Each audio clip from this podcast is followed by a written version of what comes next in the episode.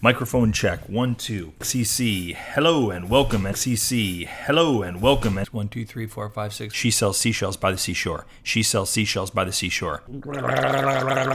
There we go. Rolling. Hello, and welcome to The Documentary Life, a show that sets out to inspire and inform you on how to best live and lead your own documentary life. I am your host, Chris G. Parkhurst, and this is episode number 54. And it is brought to you by Barong Films, proud creators of documentary film, the Documentary Life podcast, and the Documentary Academy, our industry changing A to Z documentary filmmaking program that will transform you into the documentary filmmaker that you've always wanted to be. Find out more at thedocumentarylife.com slash academy.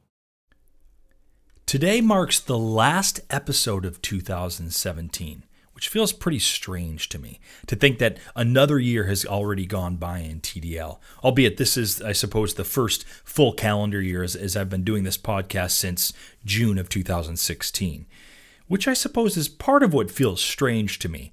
While on the one hand, it feels like 2017 went by pretty quickly, it also feels like I've been doing this podcast a heck of a lot longer than just a year and a half. There was a time where 54 episodes, that would have seemed like a pretty big number, but it doesn't feel somehow that big to me today. It feels like we should at least have broken the 100 mark. I suppose by the time 2018's wrapping up, you know, we'll be at that number, but but man, that seems a long ways off. So I should probably just sit back for a moment, breathe, and perhaps reflect a little bit on the past year that was the documentary life. Yeah, a little breathing, reflection, and appreciation. It doesn't seem like such a bad idea, now does it? So, when we come back from a quick break, not unlike what we did last year with our end of the year wrap up, we'll take a look back at TDL's 2017 by listening to some of the more memorable moments that we had in our shared conversation with the doc guest segments. And then we'll wrap up 2017 with a look towards what we have in store for the podcast in 2018. I'll also be making an exciting announcement about the documentary life that you will definitely not want to miss. And it's something that Steph and I have been looking forward to sharing with you for a little while now. All of that and more coming up in just a few moments.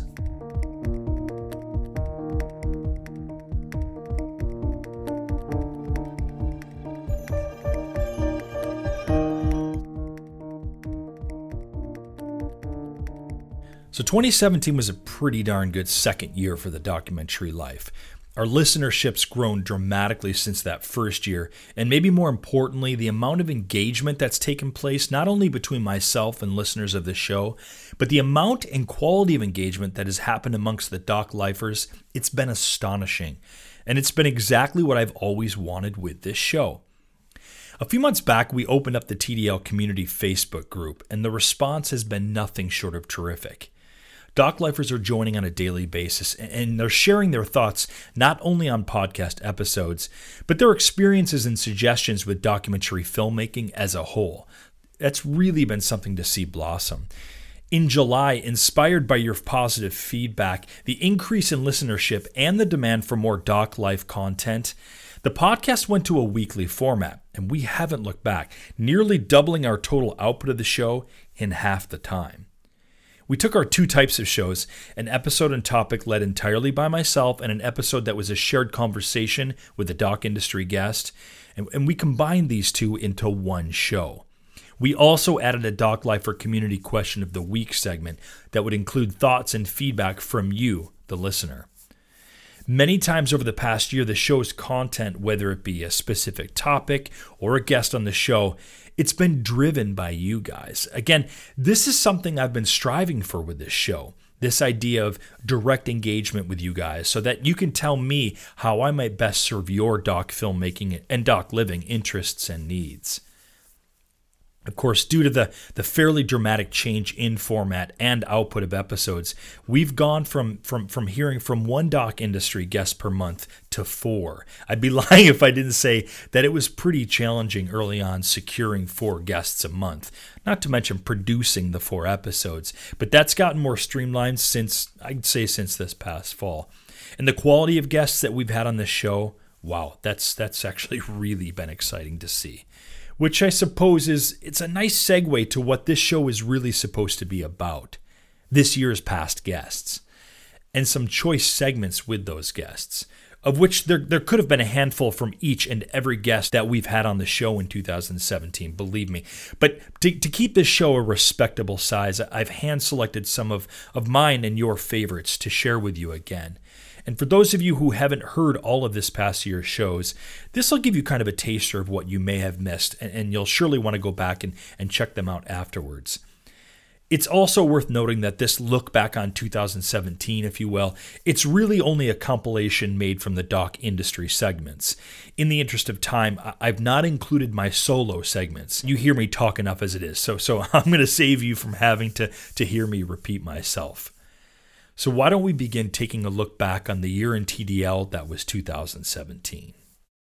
The importance of music, i.e., score, to one's documentary film has often been mentioned on the show, but it hadn't really been explored to any full extent until episode number 37, when I had on recording artist Peter Broderick.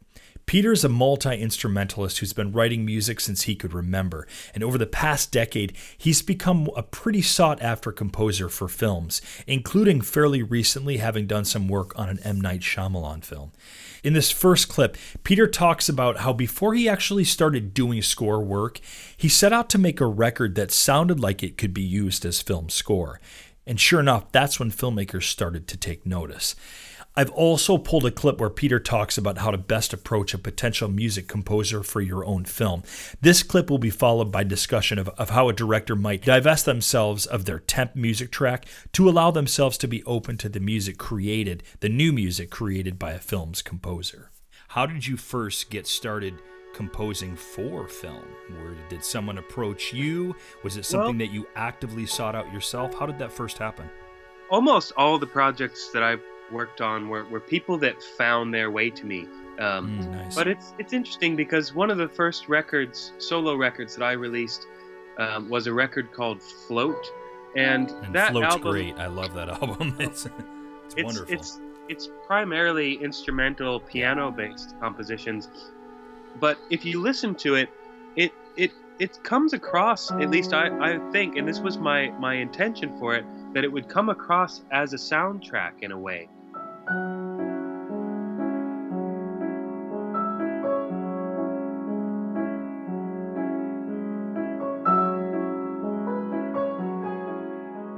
There's a melodic theme there that kind of winds its way back, you know, it, it recurs throughout the duration of the album. Right. And that's something that happens a lot in, in film music. Uh, and I, I had been inspired by a lot of film soundtracks myself before yeah. I made the record. But although there's no, there's, it wasn't created for a specific film. I really wanted it to sound like it could be a soundtrack, and I think, you know, when people heard that, they, they, they picked up on, hey, this, this, this could be music for a film, and absolutely, and that was when people started reaching out to me. Um, and some people have just taken those songs and placed them in a film and others have asked me hey can you can you make a new score tailored to this specific picture? So and yeah ever since those records came out yeah, um, 2007 8 I've, I've, I've had a steady stream of requests for that kind of thing. Say someone has hired you peter and it's a yeah. first time filmmaker and yeah. they've hired you on a project and you've created some music and and and that this filmmaker feels like wow this is this this is i mean it's great but this isn't where i saw the direction of this going it, it really mm-hmm. doesn't fit the fit the mood for these particular scenes what's the yeah. best way how would you recommend having that experience how would you recommend we filmmakers how do we tell you guys this what's the best way we can communicate that right well you know it's it's it's always helpful to be constructive you know? Yeah. Um, what really doesn't help is to just uh, shoot things down. Right. And, and, and oftentimes that's the impulse mm. when you feel like a great resistance to something. If someone sends you music and you're like oh no no no this isn't it. My best advice yeah, is right. to sit on it for a day or two first. Yeah. think about um, think about a more constructive way to approach it and and and uh, you know keep in mind as well that maybe this comp- particular composer doesn't th- maybe it's not the right fit that's always a possibility too mm. but but but you know you wouldn't want to threaten something like that. You know, like you need to fix this or else you're not the right composer. Yeah, right. Or you know, I guess you know just be true to yourself and and try and try and um, have a have a respect for what the person has taken time to to make for you. You know, because uh, that respect is is what's going to foster and inspire them to to do good work for you. Well, and it's funny. I mean, I mean, you know how this is with music, Peter. Uh, how many times have we have we heard a piece of music in our lives and maybe it didn't initially grab us, and then we heard sure. it the next day sure. or the next day after that, and suddenly it starts to kind of find yeah. its way into you, and then you and suddenly you love it at some point, right? And and I think that that can happen with with our Absolutely. films too, right? I mean, like you said, we as the filmmakers we've been spending so much time with this footage and whether it's shooting it whether it's yeah. interviews whether it's editing the footage and and we have our sort of our own vision and our own ideas and we see it and hear it a certain way and you're bringing oftentimes we're bringing the composer in so late in the process that I think it's a very natural thing as the filmmaker for the filmmaker to maybe not initially feel connected to the music that's sent to them. But as you're suggesting, Absolutely. if you give it some time, and it, and it really does need some time, then yeah. make your assessment after you've given it some time and worked with the footage for a bit.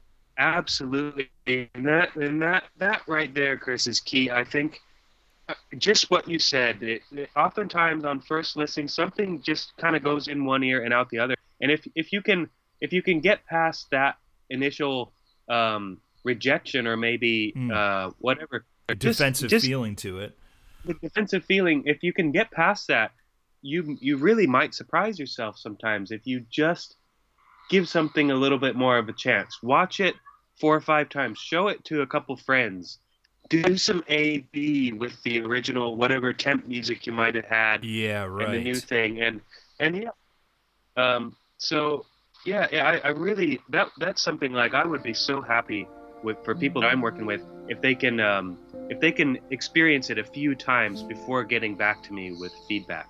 I think that'd be really helpful.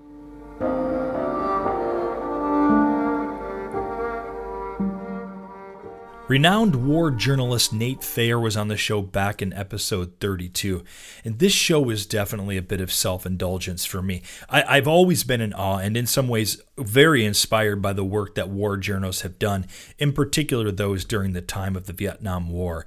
And I'd also been well acquainted with the work specifically of Nate since I began doing doc work in the country of, of Cambodia back in 2004. His audio is not the greatest, but the content of the conversation was some of the most fascinating that we've had on the show. Nate really started about 10 years after the Vietnam War had ended when he decided to live and work in the jungles of Cambodia in hopes of one day landing a much coveted interview with one of the most infamous men on the planet, Pol Pot, the architect of the Cambodian genocide. And of course, he eventually would land that interview.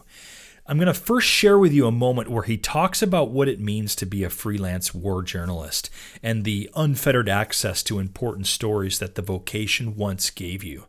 After that, I'll go right into a clip where he, he shares an anecdote about his decision to become the only person to ever refuse a Peabody Award after being wronged by Ted Koppel and the ABC News Corporation. I can tell you that my uh, uh, whatever modicum of success I've had as a journalist mm. uh, has been derived through living vicariously through other people's stories. Stories, it's, wow. It's not, yeah. it's not me. It's uh, the people that that I'm able to access and uh, then bring to the attention of readers or viewers or listeners. Mm.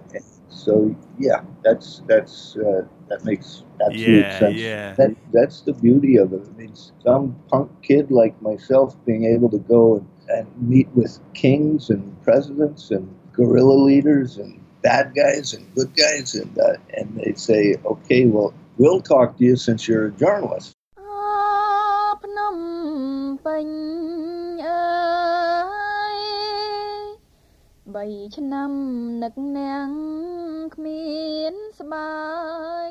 When you broke uh, when you broke the news story to the world, your interview with Pol Pot, and when you had footage of his sort of mock trial, right, at the hands of, of, of sort of com, uh, fellow Khmer Rouge, uh, right. ABC News and Nightline got a hold of some of the footage, right? And that became, of course, a part of, of your story. Um, and an unfortunate part, of course, because of the controversy surrounding that. Maybe you can, um, what would be nice is, is if you can give us a little bit of context there.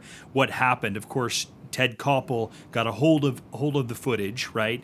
And and then it mysteriously was dispersed to others throughout ABC, and from there, suddenly the story took its own sort sort of took its own turn, and and a story that you had broke suddenly became ABC's story. Yeah, I'd be happy to. This was a top world story for a number of days. I had the first pictures and the first video of Pol Pot that. Uh, had been seen in over 20 years. Yeah. But what was remarkable was that a, a freelancer, I owned all the rights to it. Hmm. Uh, I hired my own video team uh, right. to come with me because I don't know how to. I'm not a cameraman, uh, right. Uh, and I took the, the, still pictures. But even that, I'm not a photographer, but I am a, a writer. So, uh, but at the end of the day, I, I came out with it, and it was a zoo because I got over 5,000 telephone calls and messages Incredible. within a couple days before my story came out. I was offered ridiculous amounts of money from uh, outfits that I didn't trust, including Murdoch. Mm. Uh, uh, you know, I turned down uh, the high, highest highest bidders. My story was committed to the Far Eastern Economic Review, and and I did that. I didn't they offered me more than my usual rates, uh, and I, I turned it down because I knew that this was it wasn't just journalism, but it was a, a little snippet of history, mm. uh, and I had an obligation to do this properly. Right. Uh, and uh, so I, I, I wanted it published there because I knew they would do an excellent job, which they did. But it became, you know, journalists are journalists. Uh, the word got out before the story was published that I had interviewed Pol Pot yeah. and I had pictures and, and video. Uh, so I was contacted by pretty much everyone on the planet. Uh, Ted Koppel, who uh, that at the time Nightline did, you know, really quality stuff. Oh yeah, in, I remember it well.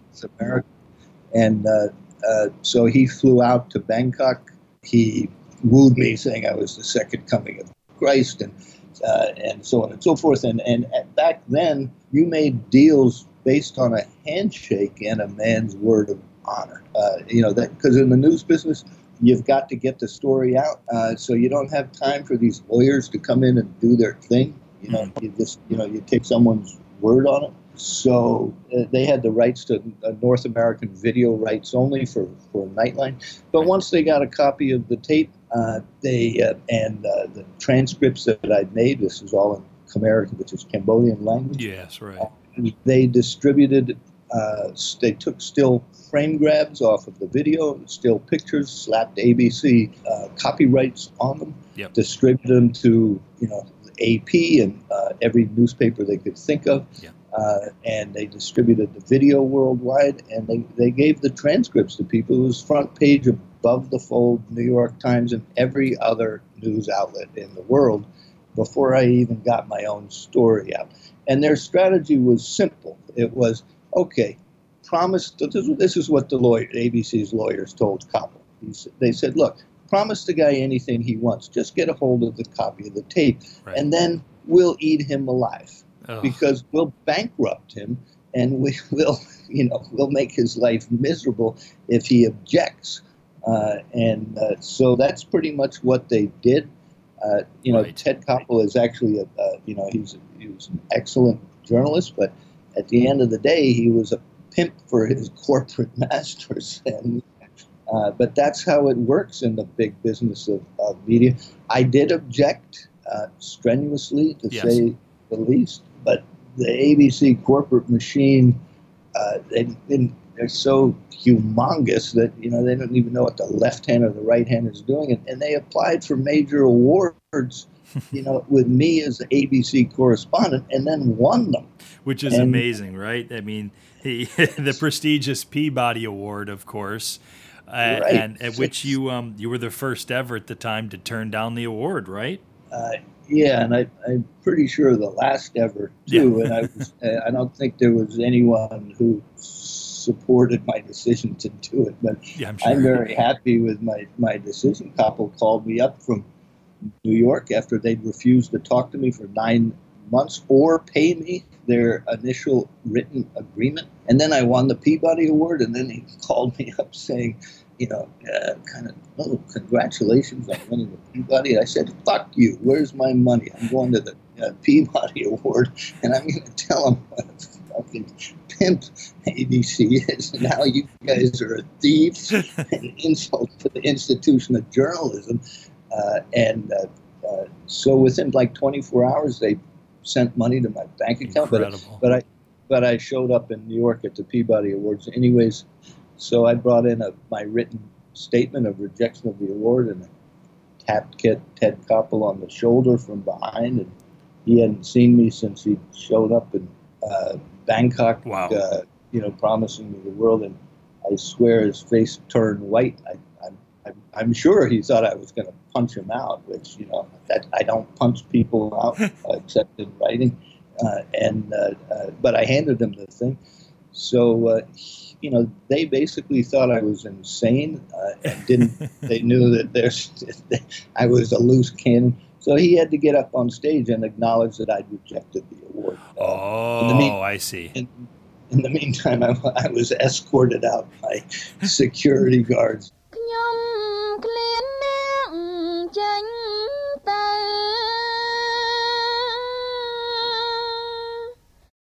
Not long ago, I had the distinct pleasure of having on documentary filmmaker Lourdes Portillo, a woman who's highly regarded in the doc community, where she's been working for 40 plus years.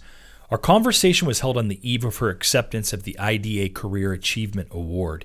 It was episode number 51, and among the many topics discussed was the importance of mentorship to a documentary filmmaker.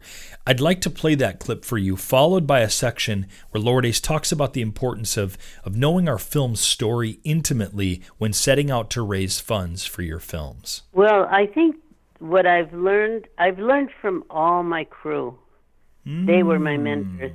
There wasn't a mentor, uh, documentary, documentarian mentor specifically, but I had, you know, crew members that were more senior in their experience. Yeah. That always were willing to teach me. like I have uh, Vivien Hillgrove, yeah. who's an incredible editor. Right you know, that I've worked with since I made La Ofrenda, the, the Days of the Dead. Yes. I made a film about the Days of the Dead with her, and that was the first experience, and it was a very illuminating relationship. Yeah. You know, seeing film from the from another perspective, and uh, from the sound man like Jose Araujo, you know, his experience they gave me all this is their experience they gifted it to me. Yeah yeah. Uh, that is that's amazing to hear. And it and it falls in line with precisely how you described really your entrance into the documentary world with your first film las madres. You said basically yes. you know what? I just decided you know my, we decided we were going to make a film a documentary film and we just learned on the fly. And so that it makes sense your your crew the people that you worked with would would would function yeah. as mentors they were my mentors. Yeah. They were my mentors, and they were my wonderful, generous, beautiful mentors that I'll always be grateful for. Wow, incredible! What what have you taken from that from from those relationships now? Um, as a mentor yourself, I, am sure you are a mentor to many people, and so how do you treat that relationship? What's your responsibility now as as the mentor instead of the mentee? Well, I take it very seriously yeah. because any one of them could be telling the story of the century, you know? Wow.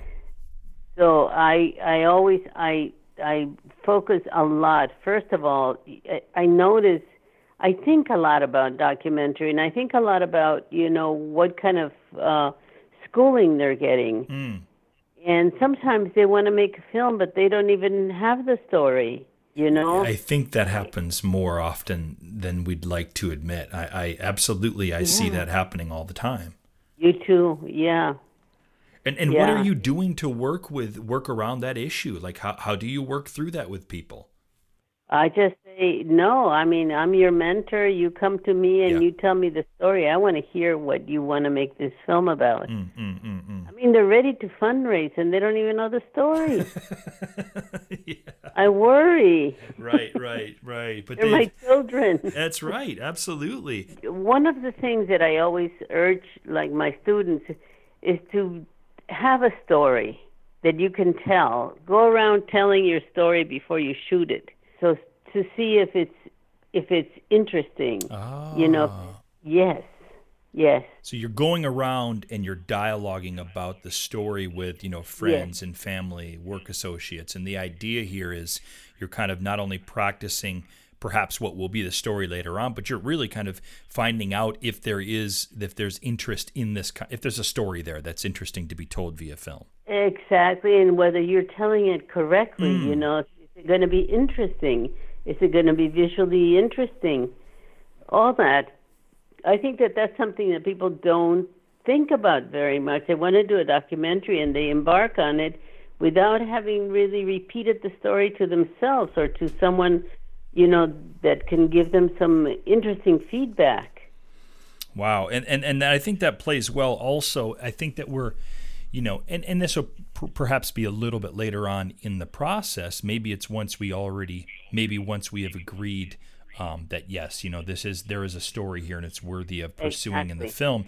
But like I think we explore that also when we're we're doing our grant applications, uh, when we're doing our crowdfunding campaigns, because because you're doing you're you're doing the, the, the actual practice practice of you're writing about the film constantly and so when you're doing things like grant applications and you're and you're constructing your crowdfunding campaigns um, you're constantly having to tell that story and i think that helps us define it that might be a little bit later on in the process but i think they're still connected there because you're you're you're you're, you're dialoguing whether it's verbally or through you know uh, writing um, you, are finding out what that story is and really um, yes. if it's if it's a worthy worthy story to tell. Yes, you're finessing it. You know, you're you're refining it. Mm. You're you're listening to yourself tell it. You're imagining it and you're constructing it mm. in your mind, and it's so cheap. yeah, right, right. it's, it's the best way, I think. You know that that story has to be very, very um, fine, finely tuned yeah. in order to embark in actual shooting. So, and then when in shooting, when you start shooting, things happen where it might change many things, hmm. but it doesn't change what in my in my experience, it didn't change the backbone of the story. Hmm. It changed certain elements but I always had that story. This is about my uncle. This is about, yeah. you know, the mothers of Plaza de Mayo. This is about the girls in in Juarez. Yeah. So um, I think that that's a beautiful practice, the orality of your story. Mm, mm, mm, mm. Lourdes, when it comes to and, and, and, and you did this in with your first film, right? When you when you when you set out to make Las Madres, you, you said, you know what, Let, let's go try to get some funds via the grant world. Um, obviously, you have plenty, plenty of experience um, with that ever since those early days. What can be some? Can you give us some some some advice for those of us who are first starting out to um, enter into the grant applications world? What are some what are what are what's a thing or two we should know about that that uh, we might not know about? You know, the most important thing is, as I always say, is a story. If it's a compelling story, if it's a new story, you know, um, have it together Mm. Know where you're going, how you're going to do it, how you're going to present it. Know everything about that. And all that work is mind work. Mm. You know, it's uh, you can do some research, of course, but you know, it's all I it's to me documentary has a lot to do with orality you know, and that's very important. So once you have it in your mind that it's clear what you want to do, it's easier to convince somebody to come along and give you money for it. Yeah, right, right. If we ourselves are unsure um, of our story, then that doesn't instill confidence in other people to want to uh, exactly. come aboard that as well. What about what about the film festival circuit? What's a piece of advice you can give us about that? Because obviously you're well acquainted with that world as well. Yes, well, it was at a certain time, but I think uh, you the internet has kind of changed it. Hmm. You know, there's ways that you can enter film festivals by paying a fee, and they try for you. And I don't know. I don't do it anymore, so you know, I don't know how it goes. But uh, I think it's good to meet the people if they come to your city to meet them. You know, from the film festival, tell them your story, what it is that you're doing, and you want them to see it. Yeah. You know, I think having connections, making direct connections with these people is really, really important. And following through, following through and keeping them abreast of what you're doing. Okay, hands up. Who here is living a documentary life? Would you say that you are? What does it mean to live a documentary life anyway? Well, we'll happily give you our definition. To us, living your documentary life means that you have crafted your lifestyle in a way such that you are able to make the documentary films you choose to make without it negatively impacting other aspects of your life, be that financial, your immediate relationships, or personal wellness. And furthermore, through the creation of your art, your existence is sustainable, creative, and fulfilling. Would you say this describes you? If not, is this something that you want for yourself? It was what we wanted for ourselves, and it took us quite a while to achieve it. Truthfully, there were many times we didn't think we'd make it at all. We were living in a world that was reactive rather than proactive, and it was costing us greatly. If any of this resonates with you, we'd like to help you find a better way. Because once we were able to honestly say we were living our documentary lives, we could look back and see what had gotten us there, and we knew we had to share it with others we broke it all down and put it into Living Your Documentary Life, a program that helps you to craft your own lifestyle, relationships, and mindset in ways that empower you to make your best documentary films. You can find out more at thedocumentarylife.com slash yourdoclife. And speaking of story, we had on Academy Award nominated screenwriter Daniel Raim on the show back in episode number 33. In this first clip, Daniel talks about why sitting down with one's interview footage and, and watching it all the way through before even making a, a single paper or assembly edit, how it can be the key to finding story in your film that you never knew existed. This clip is followed by his explanation for a workflow for writing one's script for their documentary think it's easy to think that you can simply go in with your camera and you spend an hour or two or three during a day and you've got your you have your interview with your main subject and you've got your story. When in yeah. and and you can speak to this that it you'll you're never going to get to the heart of true humanizing of your subjects unless you're spending it takes an extraordinary amount of time to right. spend with your subjects does it not? Oh yeah. No question. That's that's for sure. In this type of type of portrait film, no mm. question. You know, patience too, and yeah, and right. and a willingness to be, you know, one of the techniques that I advocate, that I appreciate in terms of documentary filmmaking is at a point in your principal photography before mm. you dive into editing before you even commit to a specific story mm. to watch the footage uh, or certain selects from the footage sort okay. of lined up let's say you've shot you know 30 hours you take five of those hours. I organized in this case harold lillian's life and careers chronologically watched it. And what i came away from that experience of watching this assembly cut five hour long assembly cut with no music no narration no graphics just the footage. Hmm. i wanted to see what the footage what was in the footage without any um, sort of pre sort of conceive, you know, because I had my thoughts prior to that. Ah, let's see what ah. we really got. Right. And what I learned from that experience was that the deeper, more interesting, more emotionally compelling story was Lillian's inner story. Ah. And it it superseded anything that else that I, you know, and and how she overcame childhood trauma. Yeah. Being raised in orphanages and had this kind of amazing life where she was a sort of feminist self-made woman very witty, very funny, great storyteller. Like all these things sort of took me by surprise. And I said, okay, let's take this is so beautiful. Let's start to f- follow this anyhow. So I think that's that's really important in documentary filmmaking to be open to uh, um, to different different paths in terms of storytelling.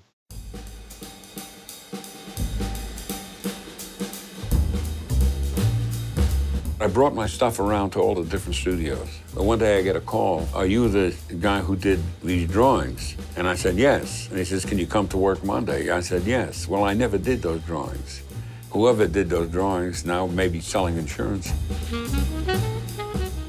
Basically, the, the, the, the challenge is hmm. how do you tell a story that's more or less chronological and not bore the hell out of the audience? right with with a structure that sounds like this happened, then this happened, yep. then this yep. happened, yep. then this happened. And while it's interesting what's happening, it's not dramatic. You know, so Harold Lillian was really a two-year process from June 2013 saying I want to make this movie to May 2015 mm. when we premiered it at the Cannes Film Festival. Okay, okay. And that timeline was like a couple months of interviewing, and then the rest of it was editing and continuing to film at the same time. Mm. But during that time, I had to pull the brakes like about halfway through, um, a year into it, because okay. I realized I really didn't have the kind of wherewithal from a, you know, from dramatic construction. So I really paused and stud- restudied drama to a degree, and what makes, you know, how do you create a scene or create momentum that sets up a question and then you know answers the question rather than this happened. It's more like it, it's a different kind of construction. It's this happened therefore this has happened or this happened but that also you know it's sort of you're stri- creating more of a dynamic structure and inter- interconnecting uh, pieces that that aren't are more uh, structured on a dramatic emotional basis. But but then how do you how do you script- apply that once you I guess once you had that realization yeah. a year in, what what changes yeah. did you make?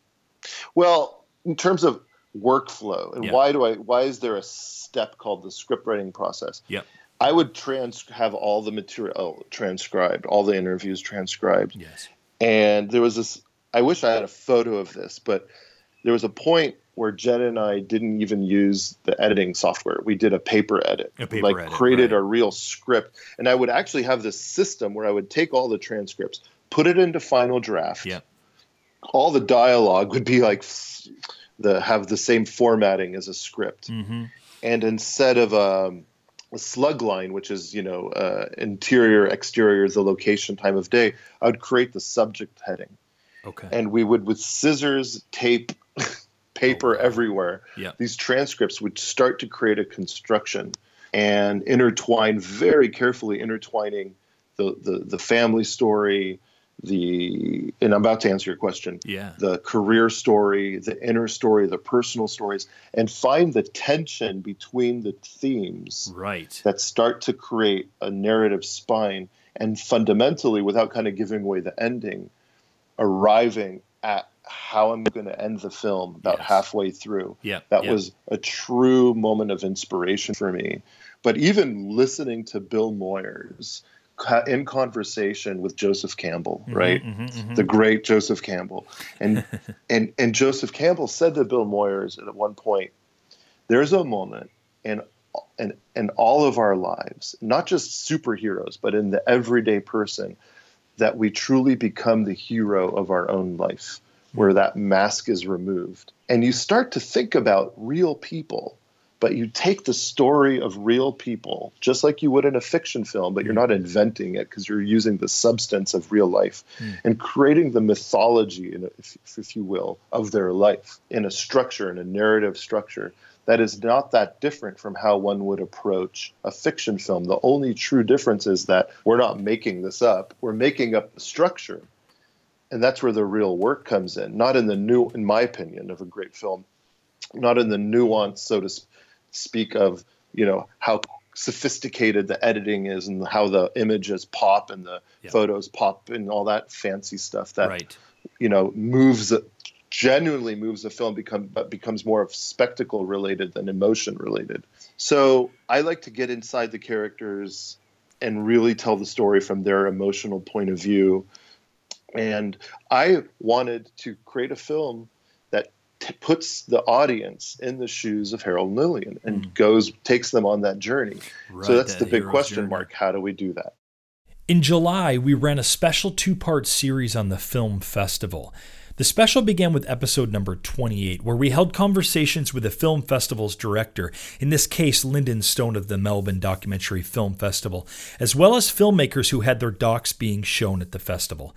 The intent was to give an insider's view of a doc film festival from both the perspective of a festival's director as well as the documentary filmmaker. We start off with Lyndon talking about what he's looking for in submissions to MDFF, as well as a behind the scenes look at the selection process for their film festival. It comes back to storytelling and how they've told their story, how they've used like cinematography, how they've edited the film, how they've um, used subject different kind of uh, mediums to, to tell that story. It really comes back to, to the way that they've told the story and how effectively they've told the story. But in terms of themes and motives, you know, we've got such a broader range of documentaries. You probably had a look at the program there, Chris. Um, mm. we're, not kind of prescriptive or have any kind of. We're, we're very open minded, you know, with with what comes through the door. We try to yeah, look at like um, different things, um, but things that would you know automatically kind of you know.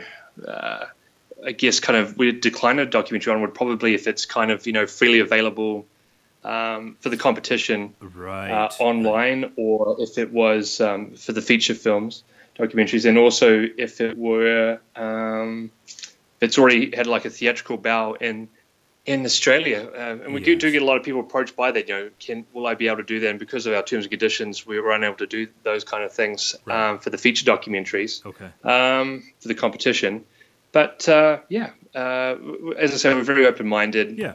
Okay, so so Lenny, give my listeners, if you could, give my listeners a glimpse into the film selection process of MDFF, and I mean yeah. literally starting from the moment you or someone from your staff sort of receives the download of the film or yeah. the packet, or are you also receiving postal packages? What's the process someone's film goes through from that very beginning up until the moment of selection?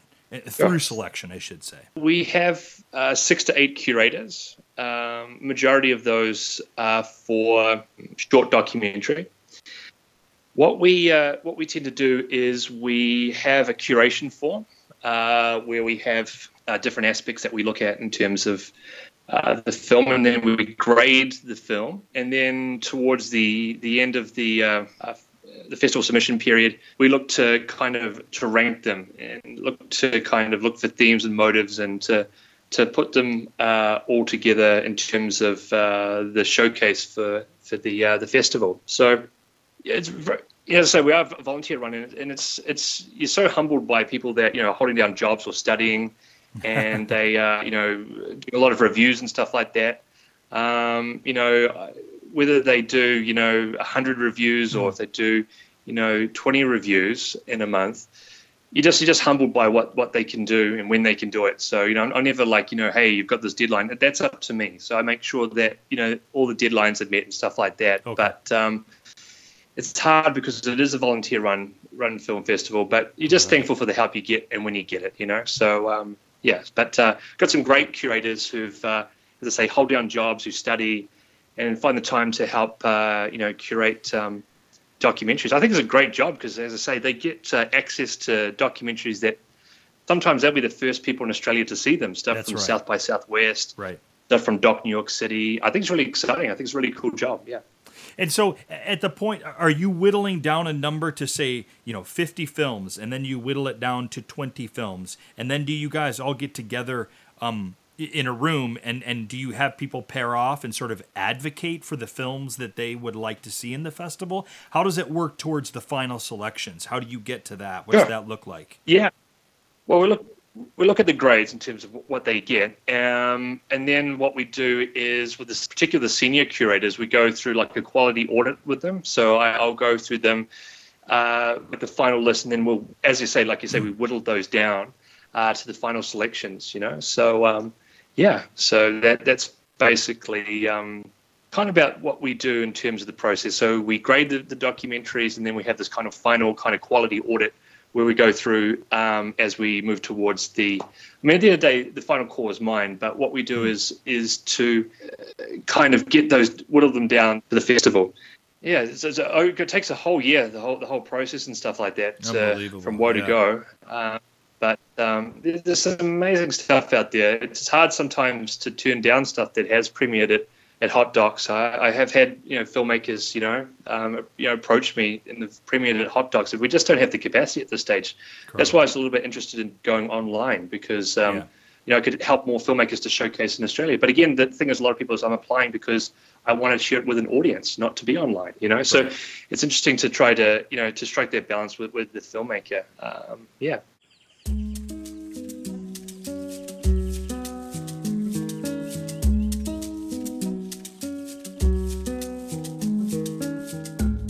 Included in our two part special on documentary film festivals, we also spoke with filmmakers who have had their films accepted into a festival like MDFF, including well known Kiwi filmmaker Costa Botes, who, among other things, talked about how film festivals can be instrumental in your career as a doc filmmaker. Talking about film festivals, it's, um, it's a fraught topic because, uh, in my own experience, I've had some success and I've had moments of sheer utter frustration. Without a film festival, I think in today's um, market in today's world, without getting a good film festival premiere, it's really, really hard to justify yourself, either to yourself or to the world. Oh. Festivals are that important. They, you know, they provide um, a focus of attention. They can bring you kudos, um, and not just kudos, but but actual, you know, interest from people who can show your film, who can spread it further around the world, who can maybe, maybe not that often, but bring some income to you as well. Right. So that's all all becomes possible with a with a good festival premiere. Much more than simply personal validation. Well, I got to say, I, I, I, spent a lot of my life and career uh, just getting by on personal validation rather than external. so you it's not to be both, sneezed at. but you know, when when I got a film into Venice, for instance, that was a wonderful moment. It kept me going for years. And yeah. uh, more recent times, I had a premiere at Toronto. I've had um, films premiering at Hot Docs. These were significant, important life events for me. And actually, you know, they, they they give you a career. They give you um, they give you external validation as yes. well as the internal. You've got to have both. Did you attend Toronto or Hot Docs? Yes, I did. You did. And, uh, and what was that experience like for you? Fantastic. Hmm. Um, it was nothing like. I mean, at Toronto, we showed a film called The Last Dogs of Winter, which yes. um, was actually set in Canada. Hmm. And at the end, we got a standing ovation, and I had people coming up to me. One guy with tears in his eyes saying, oh. "Thank you for." Showing me what it means to be a Canadian. I thought, well, okay, I wasn't expecting that. Oh, that's pretty um, heavy. Yeah, absolutely. Um, and of course they wanted to know what what is a New Zealander doing in Canada making a movie. Sure. I, I asked myself the same thing. Uh, I mean, I, you know, you get drawn to certain topics, you get drawn to certain subjects and characters most of all, mm. and then if I can see a way to make the film, I'll just move heaven and earth. And most of all, I just want to make films that are uh, makeable independently, which means that if I can do it on my own credit card, I'll do that rather than go and put out the begging bowl for money. And here's the problem, though, when it comes to film festivals, it's very, very hard, certainly in my own experience, to get noticed by a festival if you're flying your own little independent pirate flag. Yes. You know, like if if you're just Mister Mister Indie guy with a little orphan film from who knows where, Wellington, New uh, Zealand. I sort of come to believe that they don't even look at them. Hmm. Whereas if your film has a national badge on it, now the film I showed in Toronto did. It was funded by the New Zealand Film Commission, and there's an instant ah. impact there, which means that when the Toronto selector comes calling, yes, that's where they go. They go into the Film Commission office and they look at the Film Commission funded stuff. They don't they don't um, go and solicit and say, hey, everybody um, on the other side of the country that it didn't have film commission funding, um, you know, show us what you've got. They don't do that. They'll go and look at the, the films which the funding body recommends. Look, I mean, a film can cut through. I, I, had a film called Candyman, the David Klein story. Yes. Which was about a, um, a Los Angeles candy inventor.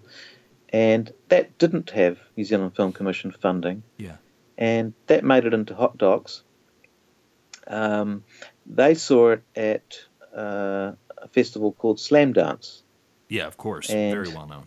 Um, as it turns out, I spoke to their selector at Slamdance. I said, "Why, why did you go for our film?" And he says, "Well, thing is, I've got this relationship with my dad." And as soon as he said that, I knew what the answer was. Now, in in that film, it's about a guy who invented the Jelly Belly jelly bean, and and um, he's a he's a wild sort of guy, and etc. etc. But it's also a father son story. Ah, so that and spoke to the, with to um, yeah, yeah, and with Last Dogs of Winter, uh, again I spoke to the selector, and she'd come over to New Zealand, and the film commission had showed her shown her a number of films. Yeah, I said, "Why did you pick this one?" And she said, "Oh, oh you know." Well, she's a dog lover. she's crazy about dogs. So when she saw our poster, she just went, "Oh wow!" I, I guess she was just oh. open open to it. Look, sometimes it's as flaky as that, really, uh, and, and you know you, you think to yourself, "Well, I think I made a good film," but right, there's but so many good films out there. Sure, so many good films.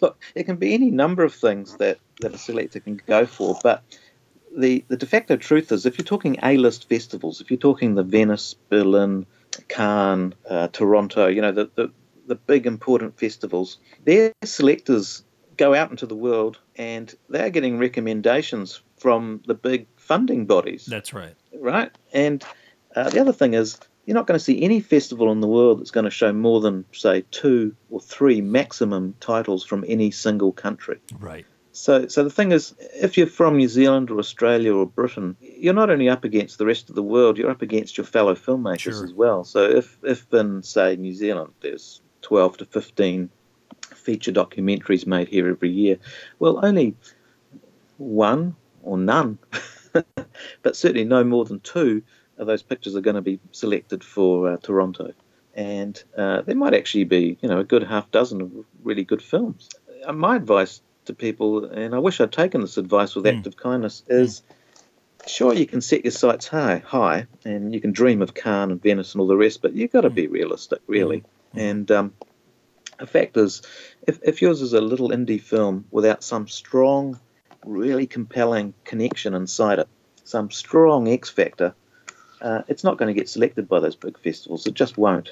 But there are a lot of other festivals and a lot of festivals that can do you um, do you good. And finally, I'd like to finish up this look back on 2017 with another one of my favorite conversations with the doc filmmaker. It was with first time filmmaker Jen Brea, who, when unable to convey the seriousness of her symptoms to medical professionals, she decided to show them by making a film about her journey. The result is one of the more deeply personal and eloquent documentaries to come out of 2017, which is why Unrest has been shortlisted for an Academy Award. I would begin with Jen talking about the power of documentary to make people understand not only her story, but the story of so many others who also suffered from this often undiagnosed condition known as myalgic encephalomyelitis. That's my husband, Omar. I met him when I was 25. we were both at Harvard, getting our PhDs. Three months later, I knew I wanted to marry him.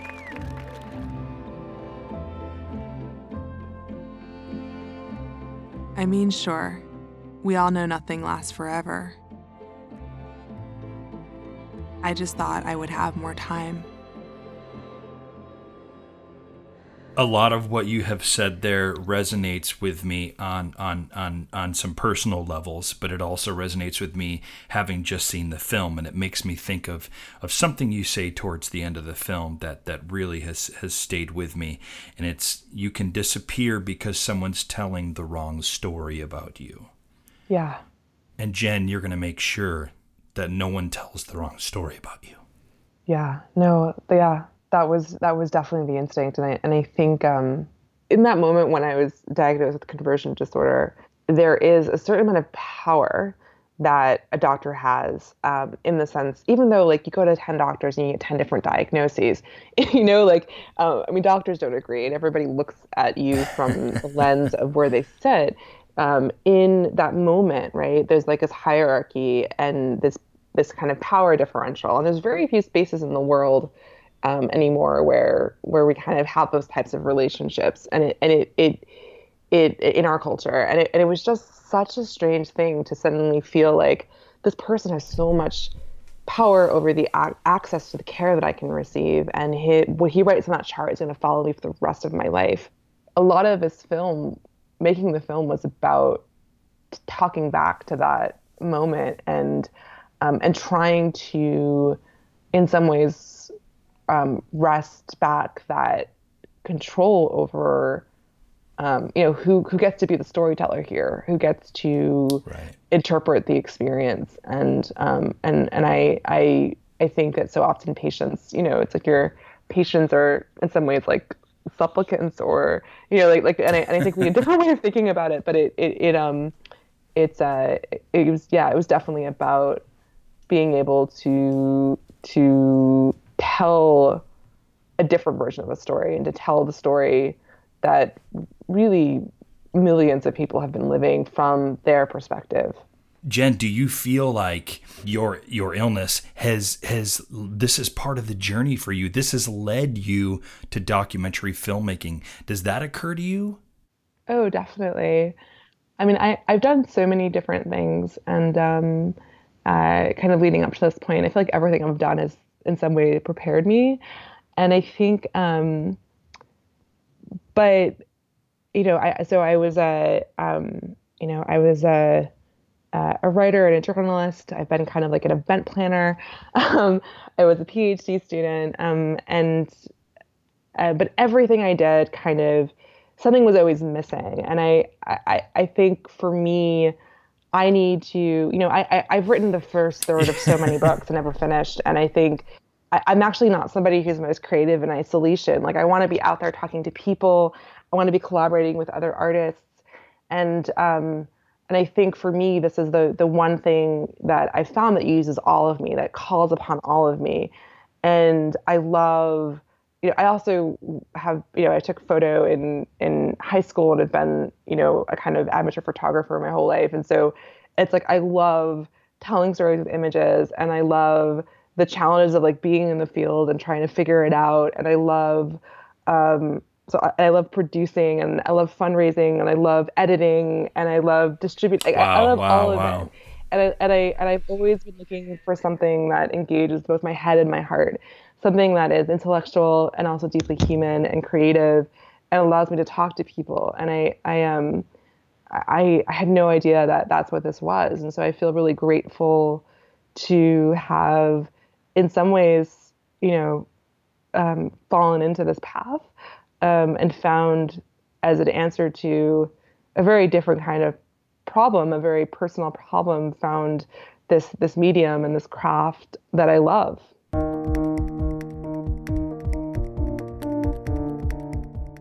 So that wraps up our look back on 2017 in TDL. Of course, that's that's truly just a smidgen of what actually transpired in our podcast over the past year. I mean, so much rich doc filmmaking and doc life content. So many amazing doc industry guests were on the show. I could have easily strung together another 4 or 5 hours of clips from past shows, believe me. Now, if you've heard something that you liked in this 2017 retrospective, I do hope you'll go back and listen to some of the full episodes, which can be found at thedocumentarylife.com. So, as promised earlier on, I'd like to now share a little bit about what will be coming up in 2018. In an effort to always try and evolve the show, we'll be making some minor changes with the format of TDL. Nothing drastic, certainly subtle, but, but I think it'll have a nice impact on the overall feel of the show. In the past, we've had three very distinct segments to an episode. One topic would be led by myself, then there would be the Doc Lifer Community Question of the Week, followed by a shared conversation with a doc industry guest. Now, oftentimes, my topics might be entirely independent from what we would discuss later on in the doc industry guest segment. Moving forward, we're looking to make these episodes a bit more fluid, a bit more connected, so that when you go to download a given episode, you know that the episode will primarily be about one particular theme or topic. An example I can give you might be from an episode that will be coming up in January that's going to be devoted to the genre of music documentaries. I'll have a segment that will kind of briefly intro the topic, and then that will be followed by a conversation with doc filmmaker Ian McFarlane, whose film The Godfathers of Hardcore is a documentary that follows the two frontmen of legendary New York hardcore band Agnostic Front. Again, the idea here is to give you, the listener, a more coherent idea of what a given show will ultimately be about. Another adjustment that we'll be that we'll be making to our programming will be the segment that was formerly known as the Doc Lifer Community Question of the Week. This will now simply become Doc Lifer of the Week, and it will no longer just be an emailed question from a listener. It certainly could be an emailed question or, or suggestion, but it, it could also be a social media post by a doc lifer. It could be a, a moment where I highlight a doc lifer's documentary project. It could be a brief conversation with a doc lifer. Whatever it is, it's a short segment that will be about you and your journey with documentary filmmaking. Now, it won't necessarily occur each and every week, but it is going to be a segment that will that will run fairly regularly on, on the programming. I'm, I'm especially looking forward to seeing how this segment develops over time.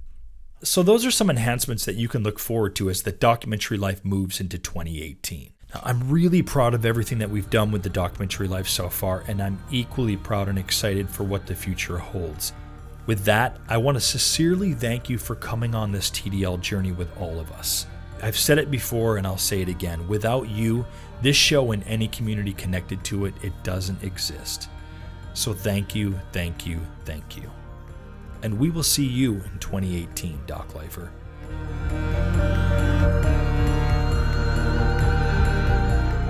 Don't forget, if you're looking to live and lead a documentary life, you need to head over to thedocumentarylife.com slash your doc life and take a look at our Living Your Documentary Life program. We'll help you craft your lifestyle so that you are able to make the documentary films that you want to make and live the doc life you want to live.